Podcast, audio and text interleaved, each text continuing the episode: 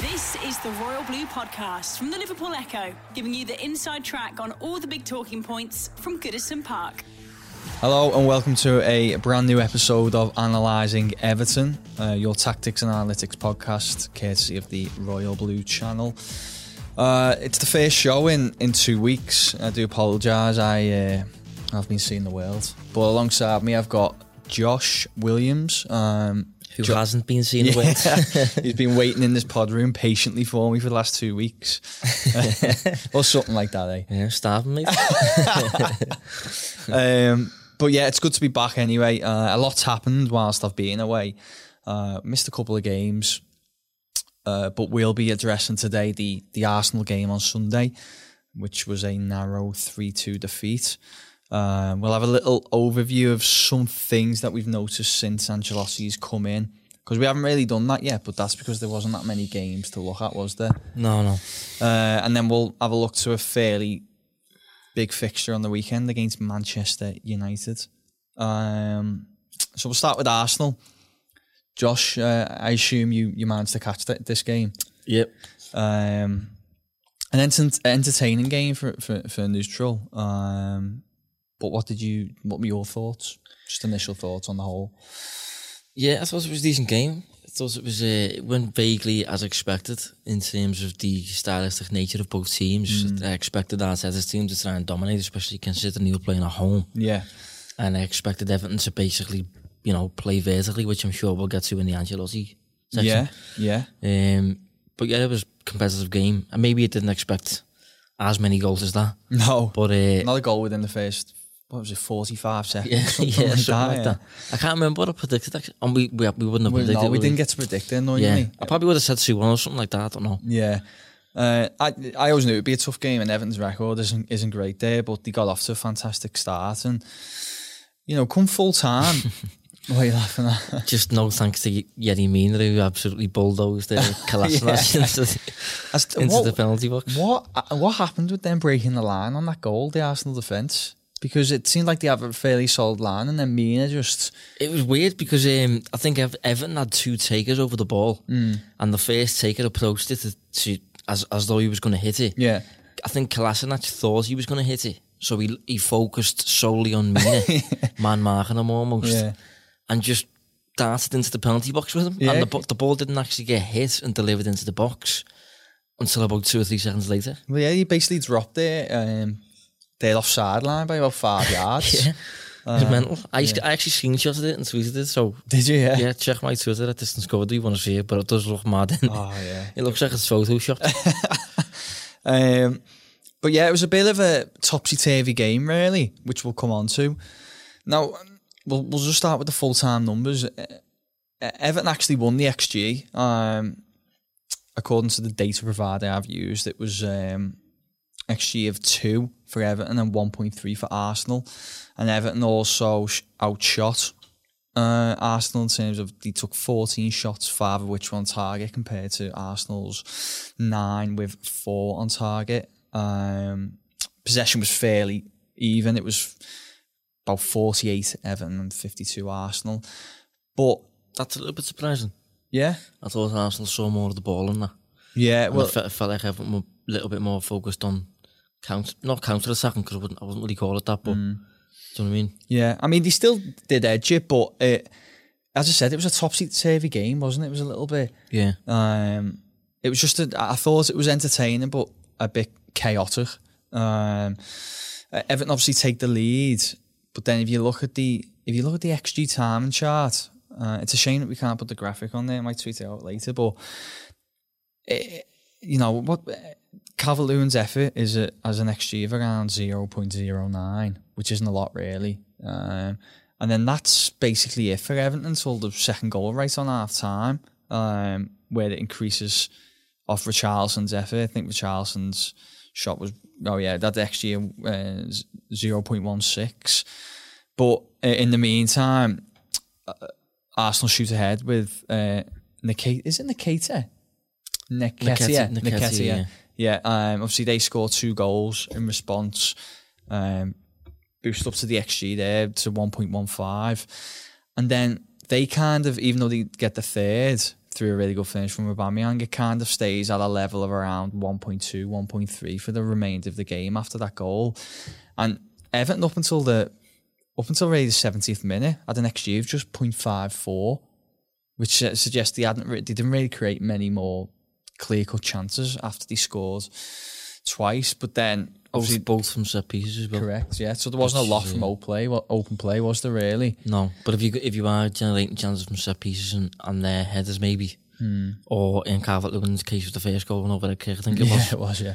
they're going to be deemed from a model perspective as low quality chances that Yeah. you're probably not going to score. But obviously, Everton found the net with both. Just a little bit more on the possession thing. Everton, uh, Arsenal actually had sixty three percent possession up until they they took the lead. Oh, And then okay. as soon as he took the lead, by the end of the match, that had dropped down to about 39%.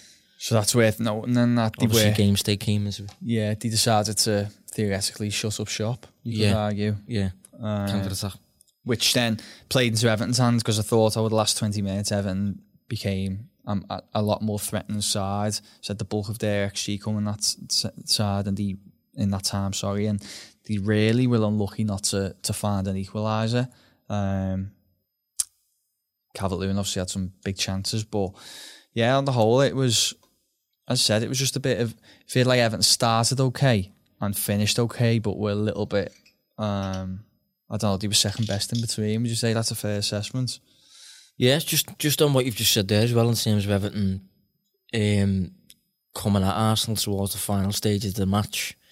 I suppose that that offers a segue into uh, Andre Gomes, doesn't it? Yeah, exactly. I was just, uh, I was, not, he's not on the agenda, is he? So I just wanted No, to make sure that we got yeah. in there because uh, no, we were, yeah, because I did, I have put it, I have to say, I think it's something to do with Gomes. Now, Gomes has been a strange one because obviously we, me and you, we, we kind of rely a lot on data, don't we? Um, and try and interpret the same to yeah, help. to a reasonable degree. Yeah, well, 50-50 we try to do that. Yeah, we've just had a big debate about that on another podcast, haven't we? Uh, but yeah, we try to incorporate into what we see. So we're not people who just solely sit there, you know, looking at spreadsheets all day. We watch football, and you know, our, our opinions aren't just formed on numbers. It's it's what you see with the eyes as well. And Gomes has been one of those players at Everton. I think has split people down the middle because on the in the numbers he doesn't look that great, does he? But No. the stuff that maybe isn't as quantifiable in numbers, he seems to do really well, which is why he's very popular at Everton. And certainly when he come on, considering how long he'd been out, I thought he he changed the game a little bit in Everton's favour. Yeah, it's it's one of the best performances I've seen him. I've seen him give in terms of his possession game, Yeah, uh, spreading the play from side to side and being quite expansive with his passing. yeah, I think he, he nearly set up Richarlison for a goal, but it got slightly intercepted by Bellerin and then cleared by Leno, I think. yeah. But uh, if you actually check his passing network, um, which sadly we can't show, I don't think.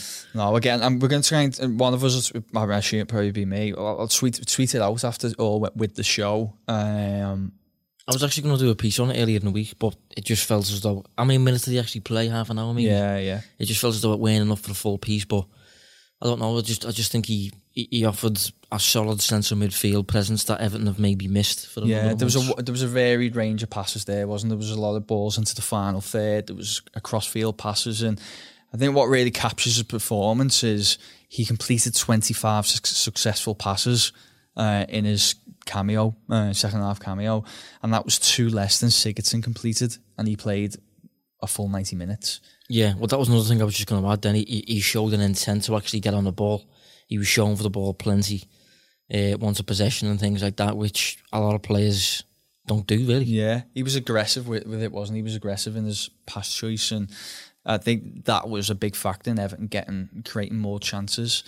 Um, we already touched on that they had some big chances in the in the closing stages, and someone who got quite a bit of stick, even despite um, scoring, was Dominic Calvert Lewin. Um, he had an XG in the game of 1.4, which is high, isn't it? And you'd probably argue that you'd be expecting to, well, you'd be hoping that they'd get at least maybe two goals in the game. He's only got the one. Um, I don't know what your opinion was on the, on the chances he had, or I think any criticism is a little bit harsh personally. Hmm. Um, I think the criticism should come and should be directed towards players that aren't getting on the end of chances and, Yeah. and, and aren't taking shots and things like that. Like uh, I remember earlier in the season, the Charity Shield. It is Charity Shield, isn't it? Community Shield. Um, oh, I can't remember. Community Shield, I Community think it is Shield. now, yeah. The Liverpool Manchester City game. Yeah, Yeah. I think uh, I think Salah took ten shots, didn't score. Ten's a lot. Yeah. those that don't know, uh, didn't score. Divock on the opposite flank took one shot. Salah got the brunt of the criticism. I understand why, but at the same time, the lad who took one shot in the match on the opposite flank is, is getting away scot free, and when he's been not even half the threat. Yeah. So I think that Calvert Lewin's getting in these situations, getting shots away, being a problem for the opposing team. You know, in the majority of matches, maybe some of those some of those chances that he missed will find a net, and that's just what he's got to continue doing. Yeah. Well, I thought we'd do a bit of a, a myth busting scenario on this, really, because as I said people are accusing him of, you know, missing big chances. Now, I assume when they're saying things like big chances, they're, they're, they're thinking sitters, I guess. Um, and this is where, you know, a, lot of people listening will be familiar with XG, others won't, others might be really against it. But I think before commenting, you, you should maybe read up on on it because it's really, really good for these situations in terms of determining what was actually a big chance and what was a lot more difficult to score than you realise. Um, so far this season, Do- Dominic Calvert-Lewin has a combined XG of 11.1. So that means, based on the chances he's created, a average a player of average ability would be expected to score maybe what 11 goals. Yeah, Yeah, based on the shots he's taken. Yeah, yeah, exactly. Uh, Calvert Lewin scored 12. So there's a, in, I mean, it's not a huge overperformance, is it? But no, I think the crucial aspect is that it's not an underperformance. exactly, yeah. I was just going to say it's it's a case of, you know, it's not he's not massively overperforming, but he is at worst he's where he should be in terms of scoring the chances he should. And I, I think when you watch the game, you can be impacted by uh, the old narratives you tell yourselves where you think he should have scored this, should have scored that, when in reality that isn't always the case. And Calvert Lewin's performing really at, at a level he should be, and he's scoring the chances he should be on a on a fairly consistent basis. But the thing is, you'd probably argue that he shouldn't have scored the overhead kick. Yeah, So he's balanced. He's balanced it out in an over a ninety minute period at least because he's scored at least one of his chances that he's been given, albeit the most difficult one. Yeah, that's that's that's a really good point. Um, and I suppose one other thing I want to add with Calvert Lewin is, for me, what what people seem to forget with young players is one of the biggest things that they lack is consistency, Yeah, isn't it? Because they're still trying to fine tune the game. You know, Calvert Lewin feels like he's been around for a few years, but he's still only twenty one, uh, tw- twenty two, I think he is now. Like twenty two is still really young. So you, you've got to accept that there's going to be games where he's not quite there or he's not performing at the same level he was the week before. But that's just how it is, isn't it, for young players? yeah, yeah, definitely. Yeah, I'd be interested to see actually where Harry Kane was at twenty two years old. Yeah. I don't think he was still on at that point, was he? But I know he had a few of those spells out before he actually established himself in the team. And Yeah. that. Yeah. I think Calvert Lewin, for me, I've got no concerns about him. I think he's going to be reach a really high level, and uh, if he can continue playing alongside Richarlison for for an extended period, and they can develop together under Ancelotti, I think they're going to become a real a real handful for opposing teams to deal with because they're quite they're, they're both all rounders really. They both Yeah. they both got very few weaknesses to the game. They're like perfect in the two, aren't they? And when you consider they're both 22 and under, both scored 10 plus league goals in this in the campaign. It's, I mean, it's something to be celebrated, really. And uh, you, don't you don't usually get strikers that are that are that young while also being very physical but also very mobile as well. yeah, So they can hold up a they can hold up a ball and things like that. They can they can battle, scrap and that sort of thing. Mm. But they can they can offer a threat from behind as well. And you, you don't usually get that mix, especially two strikers in the same squad. Yeah, it, it, that- it's a bit of a cliche line, but it, it is like you know the art, the pair of them are handfuls, and they both bring different issues for the defense, don't they, to deal with?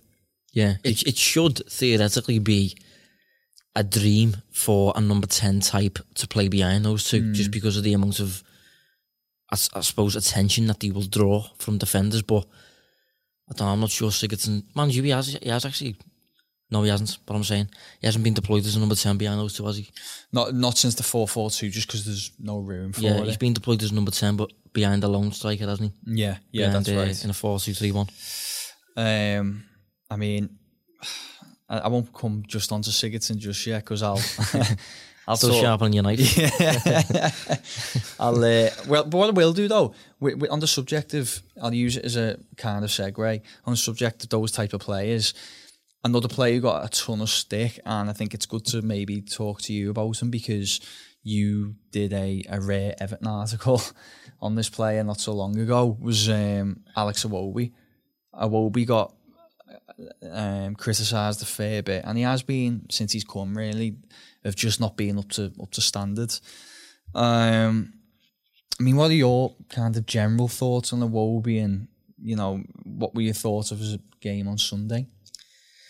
I just think he's he's the type of player you have to you have to judge certain players differently based on basically what they're good at.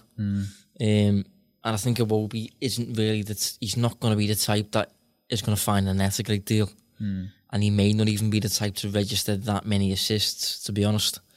And already the perspective on that will probably be, well, he's useless then Yeah, because, he's, yeah. because he's an attacking player, which I understand. Yeah, But at the end of the day, you've bought him, so you've got to use him for what he's good at. And what he is good at, which I've said a few times, I think, on this podcast, is he's good at progressing the ball, finding the penalty box, finding the final third. Um, or at least that's what he attempts to do a great deal. Um, and just for a bit of perspective on that, I looked at the numbers for this season. So 132 wide midfield players um, on the left and the right have amassed over a thousand minutes this season in Europe's top five leagues. Um, out of those 132, Iwobi is eighth for through passes attempted per 90, and he's 15th for passes to the penalty box per 90. Um, and last season, this bit was in the piece. I think last season for Arsenal, he was top for passes to the penalty box attempted per 90 and maybe third for three passes or something like that. So that's clearly what he's trying to do on the pitch a lot. Um, so he's a, he's a risky player. He's a player that will give the ball away an awful lot. But usually, players in that mould, it's the whole risk versus reward thing. So when when his passes come off, they should be highly valuable, and he, they'll maybe result in a scoring chance materialising or or something like that. Um, I think the issue is if you do look at his accuracy, he isn't completing a great deal of them, um, which is maybe a problem and maybe is something that a he needs to refine in terms of his decision making when and when not to attempt these balls, or b from Ancelotti's perspective, he's obviously trying to use him, um, basically make his environment on the pitch uh, more suitable to him succeeding with those passes. Basically, certain players making certain runs, him operating in more space, you know, whatever it may be, just to make what he's trying to do um, more successful and more impactful. I Yeah. suppose. Yeah, I mean, yeah, spot on. It's uh, I do wonder whether, as you touched on there, he's quite aggressive in his um, his pass selection. Shall we say? He's he'll often attempt things more penetrative, and as, a result, it does often inv- involve um, misplaced passes or interceptions, and that stuff can often impact um, a fan's opinion on how he's performed. Yeah, definitely. Yeah, I mean, it's it's it's almost like percentage football, really. Um, so s- some players will will spot an opening, spot a pass or whatever, hmm. and they'll think to themselves, "There's about a sixty percent chance of that coming off Yeah. in a split second in their own heads." Some players will look at the sixty percent and think to themselves, "It's not worth doing. It's not going to happen." Yeah. Whereas some players will see the opening sixty percent in their own heads and think, "I'll try. Yeah. and those players generally tend to look quite rough um, in the way that they play, and they tend to give the ball away a lot and all things like that. But usually, then, if you look at the numbers beneath the surface, they're usually quite. They've usually got a bit of end product to the game. They've usually got goals and assists and all this kind of stuff. So, When, it just depends, really, I suppose. yeah, when you look at his, his numbers in isolation as well, they, they surprised me a little bit. I think it was now this isn't my data. This is Ryan Williams on Twitter who tweeted this out. But um, 59 minutes played, 28 touches, um, 90% pass success rate, one key pass. Um, two sh- be. Yeah, yeah. That's quite surprising. Yeah, two shots and three interceptions. Like numbers alone, it looks like he's had a he has he hasn't performed at a bad level. But I said we we we watched him, and it, I don't know. He, he, I'll be honest. I just want to say now, I wasn't impressed with his performance. I think I mean, I think some of the narrative may stem from in the Arsenal game at least. Obviously, two of our uh, two of Everton's breaks, two of Everton's promising moves in the first half ended with him hitting two shots over the bar, didn't even hit the target. So that's obviously not great, yeah, and that will form a perception in your head as a supporter watching them. yeah. Um, but what you're saying. No. I'm glad you said that actually because again, plenty of assists here for me. We we can move on to just what you've said. There's something that now this has actually been a, a reoccurring issue for me when when watching and analysing Everton's games, and I think we um we've seen we saw it a lot on Sunday. Arsenal's defence looked a little bit shaky for me. I don't know what you thought. Obviously, they conceded from two set pieces and two defendable set pieces in my eyes. Um, they just looked a little bit uneasy, but too often I felt like Everton lacked patience in the final third. So they they build attacks, but there was there was too many rushed shots, or they were too keen to swing a ball in, into the box, a bit like an aimless cross.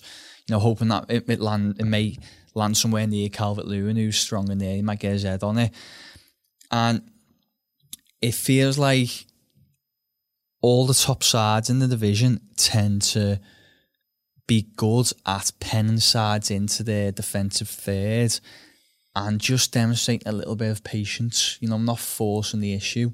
Um, ju- just being a little bit wiser with the ball and making it work better than basically taking a pot shot, it, it flying over the bar, or in Sigurdsson's case, nearly at the corner flag. Uh, and what that would then do is just basically hit reset button on the attack, hand possession back to the opposition, and all the good work that you've done in terms of progressing the ball up the pitch is undone. Yeah, I know what you mean, but in, in I'm not exactly sure which scenarios you're referring to, but from my perspective on that, I think the intent will be to do that almost. I think Ancelotti's obviously spoke about the whole vers- vertical passing thing. Mm. I think he's appreciated that once looking at his players, they're not particularly suited to breaking down a stubborn defence mm. because he hasn't really got, you know, many inventive, creative players really, has he? But he's got players that are quite direct. Mm. So I think Everton's overall attack, certainly for the rest of the season and up to now under Ancelotti, has been very front to back very quickly. Yeah. Progress from A to B as quickly as you can. And I think it's, and I know what you mean in terms of a lack of patience, but I think it'll have almost been an instruction from the staff from Ancelotti to, especially when you're facing sides in the top six, try and exploit their expansive shape as quickly as you can. Mm. Um, maybe it's resulted in them shooting when they shouldn't shoot and being a little bit reckless with the decision making, which could obviously improve. But I do think it's intentional to to quickly progress and quickly get a shot away um, as a means of attacking. Yeah, and so when I was trying to work this out after Sunday, because it, it was irritating me, I basically discovered what you've just said was the case. So I've noticed since Ancelotti come in, Everton have made the third fewest number of passes within 20 yards of the opposition's goal. But there's also been a drop in their PPDA.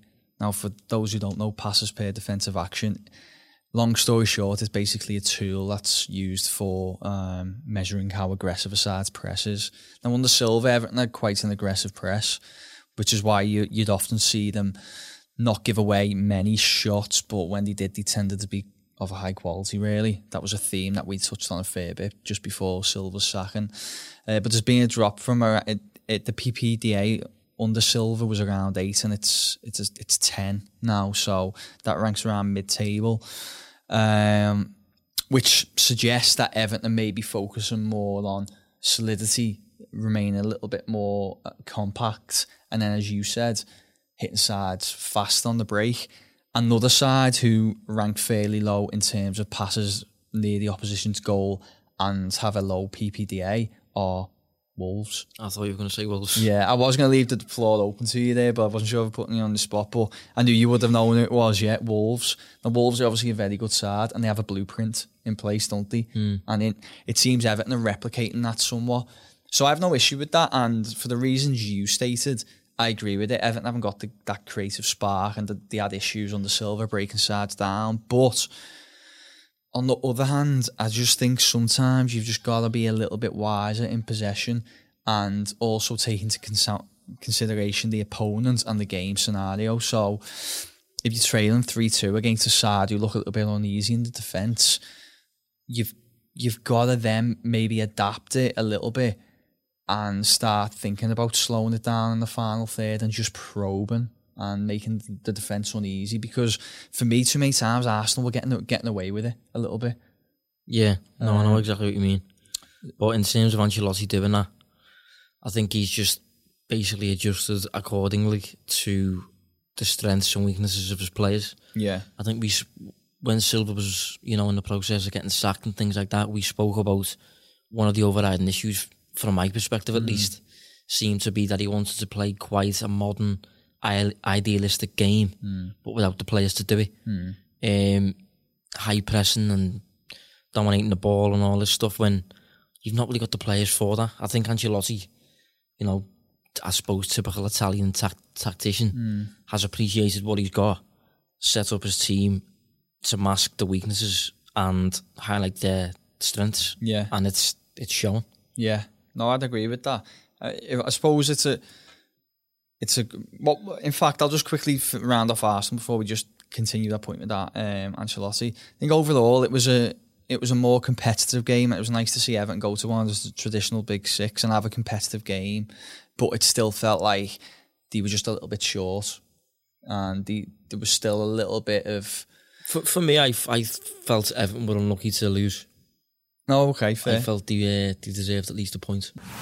The Royal Blue Podcast from the Liverpool Echo.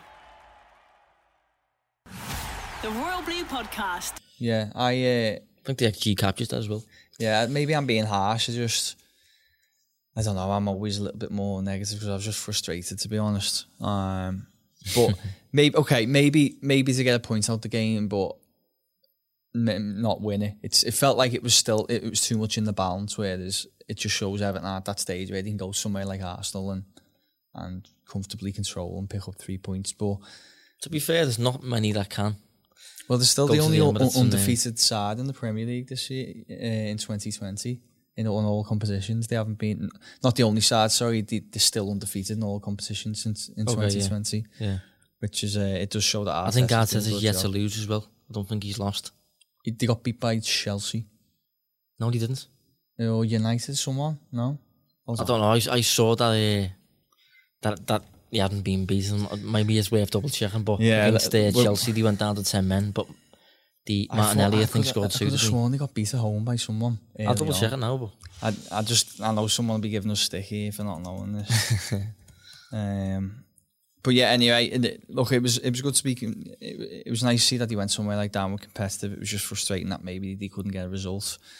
Um, and moving on to what we kind of touched on was uh, the the changes that we've seen on, under Ancelotti. We've already highlighted the big one in the sense that there seems to be less focus on pressing um, more focus on just being direct. We saw an increase in things like um, vertical slash forward passes for those who are going to be pedantic over there. Won't say any names. Um, he hasn't lost, by the way. He hasn't lost. No, no. Fair play. He's thrown. He's thrown a lot. Give you that, like, but no losses. Well, he's doing well there. We were actually bigging him up, weren't we, on this show?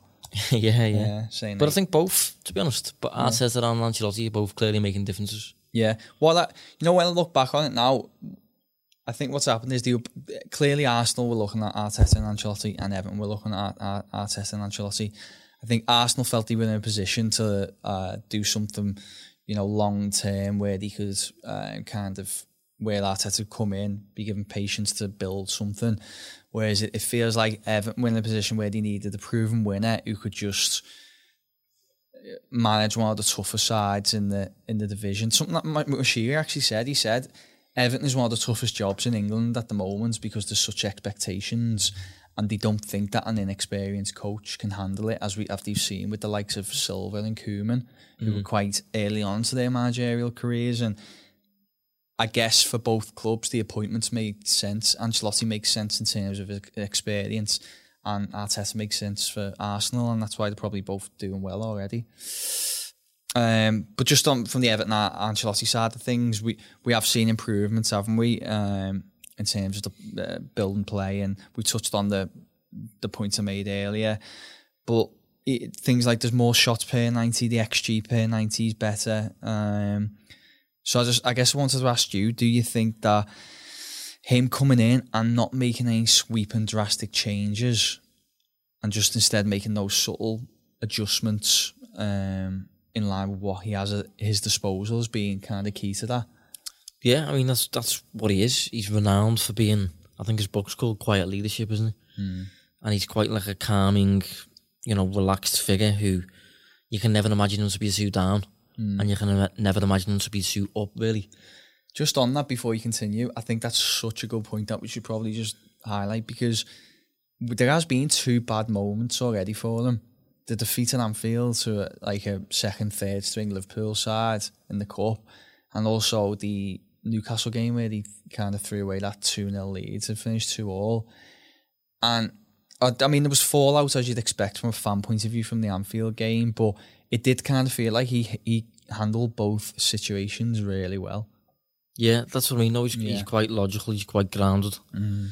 um, and he seems to have applied that way of thinking to his, his actual squad. And as you say, there's no drastic changes and, and things like that. Just a slight alteration to how the team attack on the pitch, slight alteration to how the team defend, mm. a formational switch, and maybe a few words in, in, in the ears of the players. And if you're getting advice off a figure in the mold of Carlo Ancelotti, and you'd be a fool not to take it at the yeah. end of the day. And I think it, because of his stature in the game, players are likely to listen, and it's resulted in quick improvements already. Really, yeah.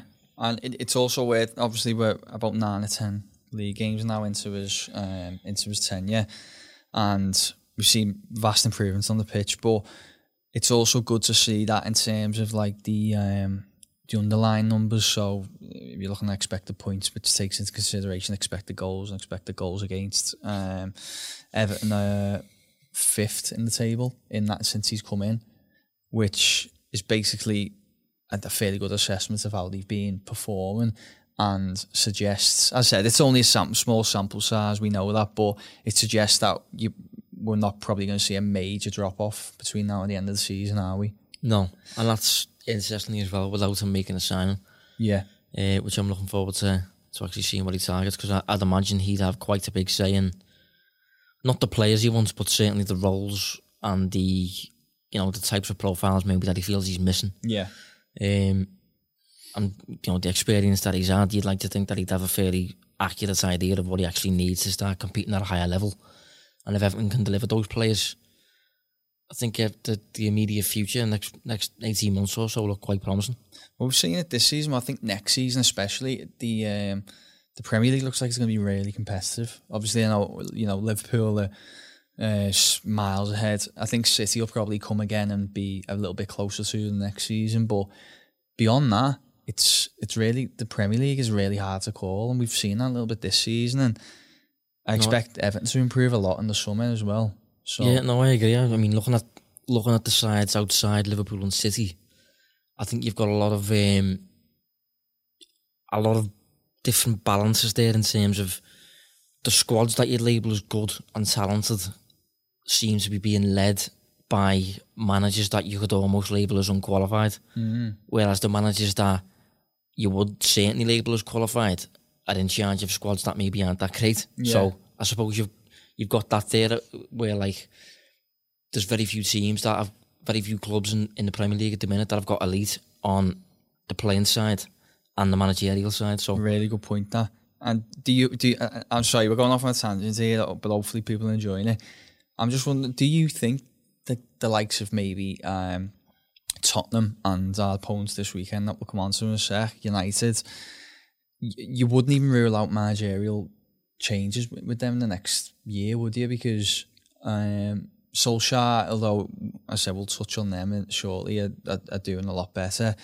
But the Mourinho thing at Tottenham's a strange one, isn't it? And obviously they're one of the established top six sides, but I don't know. It doesn't seem like it, the fit's working. It already feels like the wheels are coming off a little bit sooner than than I would have expected.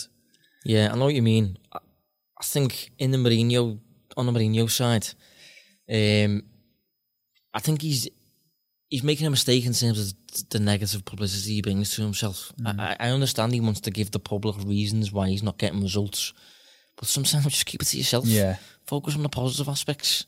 Just keep staying positive and, and before you know it, you'll overcome all these injuries and people. But in, in the immediate moments, because he expresses all the all the issues he's dealing with to get to make himself look better, it makes the whole club feel negative. Really. Yeah. But at the same time, I think when Spurs have got a fully fit squad, I would expect them to start um, just improving basically under Mourinho. I think they've, I think Steven Bergwijn's been a good sign. Oh yeah, it was a really good sign. Um, and I, I'll be in, intrigued to see once they've got, been through a full pre-season with them how they actually do next season because I fancy them to do quite well to be honest. Oh, oh do you? Yeah, yeah. Beyond that, not maybe not so much. I think I think he'll have a very, very brief light over there. Yeah. But Finite career there. yeah, but I think he's been handed a terrible, a terrible hand in terms of his start and, and how things have went for him. I'm not sure, you know, I'm still undecided. I think he, uh, I don't know, he seems to be doing a lot of his tactics that he does at the latter stage of his club, but he seems to be starting them, yeah.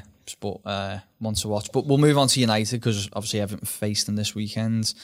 Um, United is an interesting one because everyone talks about them underachieving and, of course, why their standards they are, but the, they closed the gap really, well, a lot on Chelsea. They, they now got one eye on fourth. I think they're only three points behind, um, fifth in the table. But they seem good value for that position as well. Expected points as them as fourth. Um, obviously, in the top four for like expected goals and expected goals against. Um, at the time recording, they're going to play between now and Everton's game, but the six games undefeated across all competitions. Um, do you think it's a little bit of a bad time for Everton to be playing United? Um, I wouldn't exactly say it's a bad time to play them, but I do think that you know the the trend of maybe laughing at what they're doing. Um, I do think they're silently doing a bit better than what people think. And I do think they're going towards something that's better than what they've experienced since Ferguson's left, uh, at least. Um, I look at the squad, and obviously, one issue with what he's doing in terms of Ed Woodward is I'd, I'd say he's generally now realised the right idea of how to go about things, but he's going about them a little bit slowly. Yeah. Um, he doesn't seem capable of organising deals for plenty of players. It seems to be really one at a time, and then Yeah. and then the most that can get done on a single window is three. And it feels like it, it never feels like the kind of um the a gem or it never feels like it drifts under the radar. It feels like the media's getting drip fed information for around four to five weeks before. Like I, I I heard from um one of, one of our sources uh, from the MEN office that um the, the it looks like they're eyeing up Grealish. Um Yeah, it'll be the interesting, interesting to see the summer moves. But what I mean, it, but already it, it's like it's getting somebody's there, kind of, you know, giving an idea that they're interested in thi- uh, this player and that player, and that always to me uh, brings speculation. Normally increases transfer fees, and uh, it's just it's not a good way of doing business. Is I guess is what I'm trying to say. No, no, I know there's still plenty of flaws there and things like that, but I just mean in terms of how they've dealt with the squad in the past eighteen months or so. Well, I suppose it's shorter than eighteen months actually, but maybe just- since the summer onwards. yeah, just around that period, I think they've they're getting to a point where they've got a a squad with a, a, young core of players that could all develop together to a fit at quite a high level. To be honest, I think you, you know you look at Marcus Rashford, Bruno Fernandes, Mason Greenwood, Scott McTominay, Brandon Williams. Um, these are players that are all in and around. Even Dean Henderson, I suppose you could add into it. Hmm. These are all players that are certainly under the age of 25 at least. Hmm. Uh, but all have good careers ahead of them, I think. All have Yeah. good levels, all very mobile, physical, quite modern, good on the ball, determined, all that sort of stuff. Yeah, I agree. Uh, and if they, if they, I assume they'll get rid of Pogba in the, Pogba in the summer. It depends how they reinvest that, if they keep going in this way. But I do think they've generally improved. I think the defence is quite underrated. Got a good defence. Yeah, they have got a good defense. I, you know, people. It feels like people were so desperate to, you know, ridicule Maguire and see the defense do poor because of how much money they paid for them. And yeah, I do think they paid too much, but at the same time, I do think he's been a huge improvement on what they have. And you know, he's club captain now. uh, Yeah. since Young's gone. I think what it is, but I think people are inclined to laugh at what they're doing because they seem to have reached a point where they have appreciated that. Listen, we need a few transition years here Yeah. to get back to the level, and I think people are laughing at that because it's Man United, and you just don't expect that. You don't Yeah. expect them to need time away from winning trophies in order to reach a certain level. But I think for me, at least, the way I view the game, credit to them for recognising that. Hopefully, they don't achieve it. um, yeah. but I think that's where the the laughter stems from, as opposed to the fact that the, they are just willingly accepting a few years of um, nothingness. of nothingness. Yeah, Mm-hmm. uh, with future, I suppose once Pep and Klopp depart from England, United will be ready to take over again or something yeah, like that. that was a good point. Whether that'll happen or not is it remains to be seen. Well, um, well, one of the biggest things I've found analysing United, um, and you've, I'm sure, found the same, is they had a big issue in terms of breaking sides uh, down who sat in a low block or were happy, you know, to just remain compact. It's why you often saw them getting results against, um, you know, top six sides. Uh, who will give you a lot, a lot of space and try and dominate the ball, hitting them on the counter. But then they, they, they had pretty poor results against teams who who, who chose not to try and pursue possession. Um, but and, and I just want to say that I- think you know that Everton beat them four 0 last season, deploying that tactic of sitting back and then hitting on the counter. It was it was a pretty perfect execution of the same. At Old Trafford, the Everton tried something similar, but it was when Ferguson was- was in charge, and you know it was uh, very much back to basics, trying to grind out results.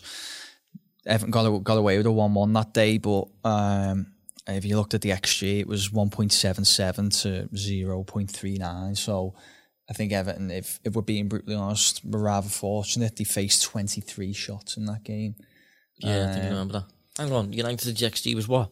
One point seven seven. Oh, 1.77. I thought it was 0.77. Well, I will, I will whisper that's as per Wyscouts. So Okay. it could be something there or there around in reality. But anyway, the point I'm trying to make is Everton have joy, enjoyed success sitting back and hitting them on the counter over the last couple of games. But they recruit as well on a person that you touched on earlier in January. And I wonder whether he's, he's going to change their fortunes in that regard. And that's um, the acquisition of Bruno Fernandes. Do you do you like Fernandes as a player? I do, yeah. I mean, he showed up as obviously we look into to data quite a bit and things like that, and he always showed up as what we would deem as an output merchant. Um, in terms of, you know, if you look at what he's doing on the pitch, he just does a great deal more than virtually every other player. Certainly in Portugal, shooting lots, um, dribbling lots, getting fouled a lot, creating chances for others, uh, assists, just loads Yeah. to the extent that you look like an outlier in comparison to your peers. And usually when that happens, a, a European team with the biggest stature in sporting will come in and, and you know, take him basically. But I found it weird that I couldn't get my head really around why he took until the age of about 25 to to actually secure a transfer. Um, so Still I- a puzzle, that one, isn't it? Yeah, well, I, I mean, I know his price was big. Yeah. That can come into it. I think he was just 65 million or something like that. Uh, and obviously, there's some doubt to come into it as to whether he's got a certain character or whatever. But by all accounts, he was a bit of a leader over there. Mm. Um, but I think based on his early showings since moving, he's still clearly that output player. Yeah. He's still clear. I mean, he might be a little little bit rough around the edges in certain moments, but he clearly delivers. Um, just a player with product basically, and if you he- he's mainly been deployed as number ten, I think. And if you imagine the player that he's replaced in that in that position, Jesse Lingard, he's arguably the polar opposite. Yeah. He might Jesse Lingard might do good things in terms of generating space for others and his mobility and I things like say, I that. think he does well in terms of pressing the ball and things when they're out of possession, but his know, actual output is yeah. virtually non-existent. Yeah. and Fernandes is the opposite. So players with output ultimately Well, win, I've, win matches for you. So yeah, he's spot on. I think what I've noticed is he's shown well the data, but he just purely just eyes alone. He just seems a really intelligent player. You know, he I've just been impressed with him. Yeah, he seems to pick up really good positions. He seems to find the gaps. You know, everything that people ridicule Sigurdsson for in terms of going missing, as the as they call it. Fernandes is the opposite. You know, he, he, he is really good at finding pockets of space to receive possession and just turn to turn around and make things happen. Yeah, Um, he seems to have a degree of uh, authority over the over the pitch and things Mm. like that. That was another thing that he showed up as in Portugal. He was a player who took a lot of shots, but also had made, made plenty of passes and, and assumed possession a lot, which generally is quite an odd mould. Usually, those that shoot a lot don't see much of the ball, or those that see much of the ball don't choose a lot. Fernandes was able to combine that. yeah, Um, which makes him quite unpredictable. yeah, which makes him a, a, a big a big facet of, of whatever team he's playing for in terms of how the attack. He's obviously a central player. If you can keep him quiet, then you're keeping a large part of that team's general attack quiet, Yeah, whether that be Sporting or, or Manchester United. yeah, spot on.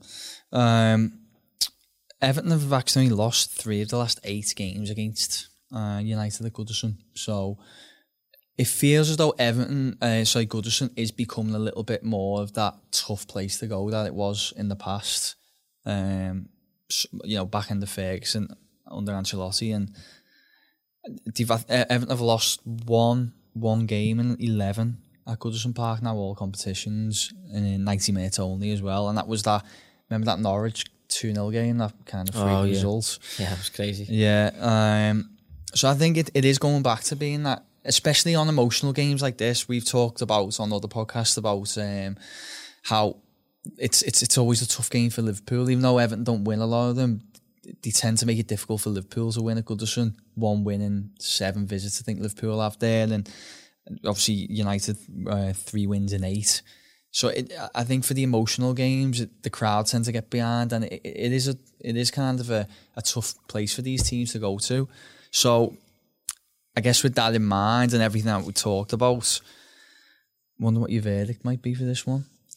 Um, I think it's going to be tight, but I've actually got written down here 2 1 to Everton. Oh yeah, Um, I do, you know, from from an outsider's perspective, I suppose it, it does feel as though Everton do generally tend to play quite well and cause United problems whenever they face off. Um, and I think what you've just mentioned there about the home uh, aspect, I think that stems from Everton just in the past few months to become a bit more aligned yeah. than they were before.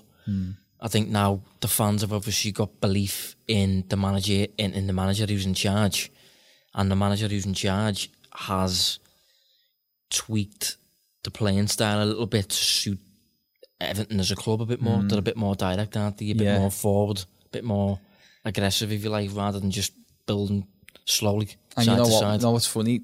I think our first ever show, we kind of rammed home that point, didn't we? That Yeah, yeah. it's Everton should be a side that a lot more aggressive on the ball because that's what fans kind of react to at Goodison. Yeah, I wasn't overly sure that Ancelotti would be the man to instill No, that same, that, yeah. that style of game because he's he's always been the type really to change wherever he's been. Mm. You know what I mean? Depending on the players at his disposal, but obviously he's recognised the need for this at Goodison, whether that be because of Everton or whether that be because of the players he's got. But whatever it is, it is very well suited. I thought uh, Michael Cox wrote a, an interesting article on a unnamed um, publisher um, where he, he just said something along the lines of kind of he he started out being quite pragmatic previously, talking about Ancelotti, you know, early on in his career, um, based on you know what who he learned from, which was obviously one of the great Sacchi. Um, but then he, he because he was going to these top clubs, he was obviously benefiting from you know having world class players that he could build a side around. But at Everton, he hasn't really got that. and he's kind of gone back to being a little bit more pragmatic with his team, and and it's it, it's working. You know, it's it, it's good to see. Um, Yeah. Just in terms of verdict, verdict myself, I think. It, I haven't. I'm not focusing too much on it, even though it'd be nice. But in terms of maybe chasing a uh, place in Europe, um, it's a must-win game. I think this one it really is, and I, I do think Everton will be up for it, and I'm actually backing them to win two one as well. Um, I think United are better than what they were, but United seem to put together a little run where you think they're they're out of the woods a little bit, and then they'll have two or three bad results on their own. And I'm hoping this will be another little sequence of that, starting with a win for Everton. So, yeah, I'm going to go two one. Um, but we'll wait and see, and we'll we'll wrap it up there. Um, cheers for waiting for me, Josh. I'm going to take you Fernando's now. Yeah, thanks, mate. You can pay. But yeah, the cheers, uh, cheers for uh, everyone who's listening. Um, should be back to weekly now. Got no holidays planned. I don't think Josh has got any planned. Or No, dedicated, me for the next few months. that's it. So uh, yeah, we'll we'll hopefully every week now until the end of the season. But thanks very much, and um, fingers crossed for a win on the weekend. Cheers. Cheers. You've been listening to the Royal Blue podcast from the Liverpool Echo.